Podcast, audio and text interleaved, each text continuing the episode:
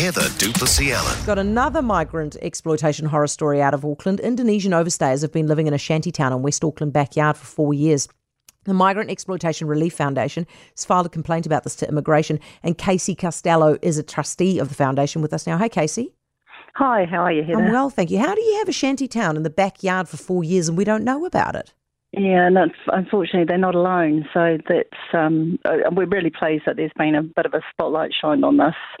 Um, the, the the circumstances are, are sad and tragic, but we have this sort of underbelly of workforce that is um, here illegally. That that's definitely we're not trying to protect the fact that there's illegal conduct going on, but we also want to get these investigated so that there is the persons who are using this exploited labour held accountable and we can break this cycle. But so um, they're living, I mean, this is New Windsor, right? This is kind Yeah. of like pretty central Auckland.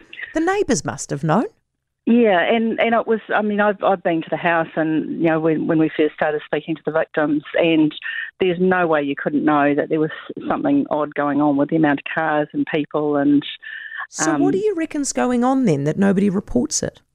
well, I think there's, there's um, this, I don't know, there's this, I know, the way we live now, the willful blindness, um, that it doesn't affect me, so I won't notice anything.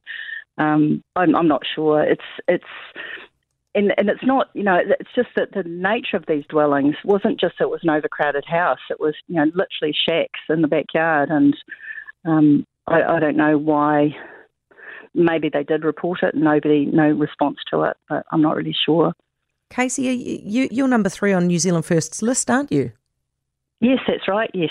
so are you going to, I mean, you're going to have to quit this working because you're going to get in, aren't you?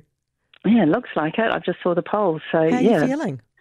Yeah, it's um, exciting. I'm Yeah? really thrilled. Yeah, there's it's it's a yeah, I'm I'm really excited about being able to get get some of this work underway and and do these things. But yeah, this I'm going to have to give this stuff up. But I'm sure the the other trustees in, involved are great great guys who will keep this moving forward. What's the number one thing you want to do when you're in Parliament?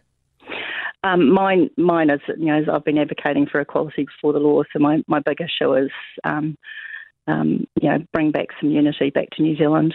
Oh, you mean sort of like anti co governance stuff?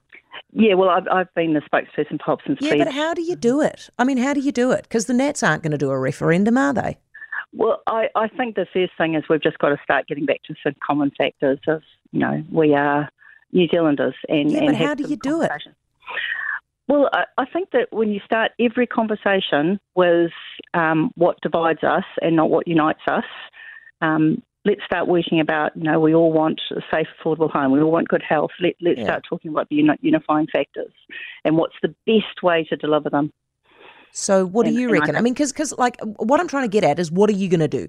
The ACT Party is going to um, push for a referendum. It's going to take the principles out of legislation, the treaty principles. It's going to scrap the Māori Health Authority. What are you going to do? Well, I, I think you've got to step back from the, you know, there's legislation that needs to be unpicked, definitely.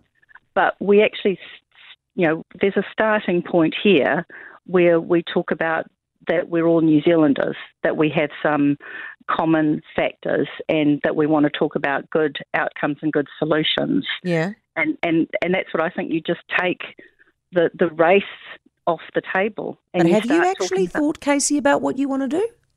Yes. Well, give me one then.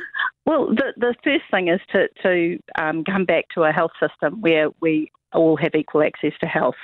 Um, I think the Māori Health Authority has been um, unsuccessful in, in its objectives and it hasn't looked at the core reasons where health is failing. And, and that's the first one I want to do is come back into um, developing a health system that, that recognises us based upon need, not race. All right. Casey, thank you very much for talking to us. Good luck at the election. Casey Costello of the Migrant Exploitation Relief Foundation. For more from Heather du Plessis-Allen Drive, listen live to News Talk ZB from 4 p.m. weekdays or follow the podcast on iHeartRadio.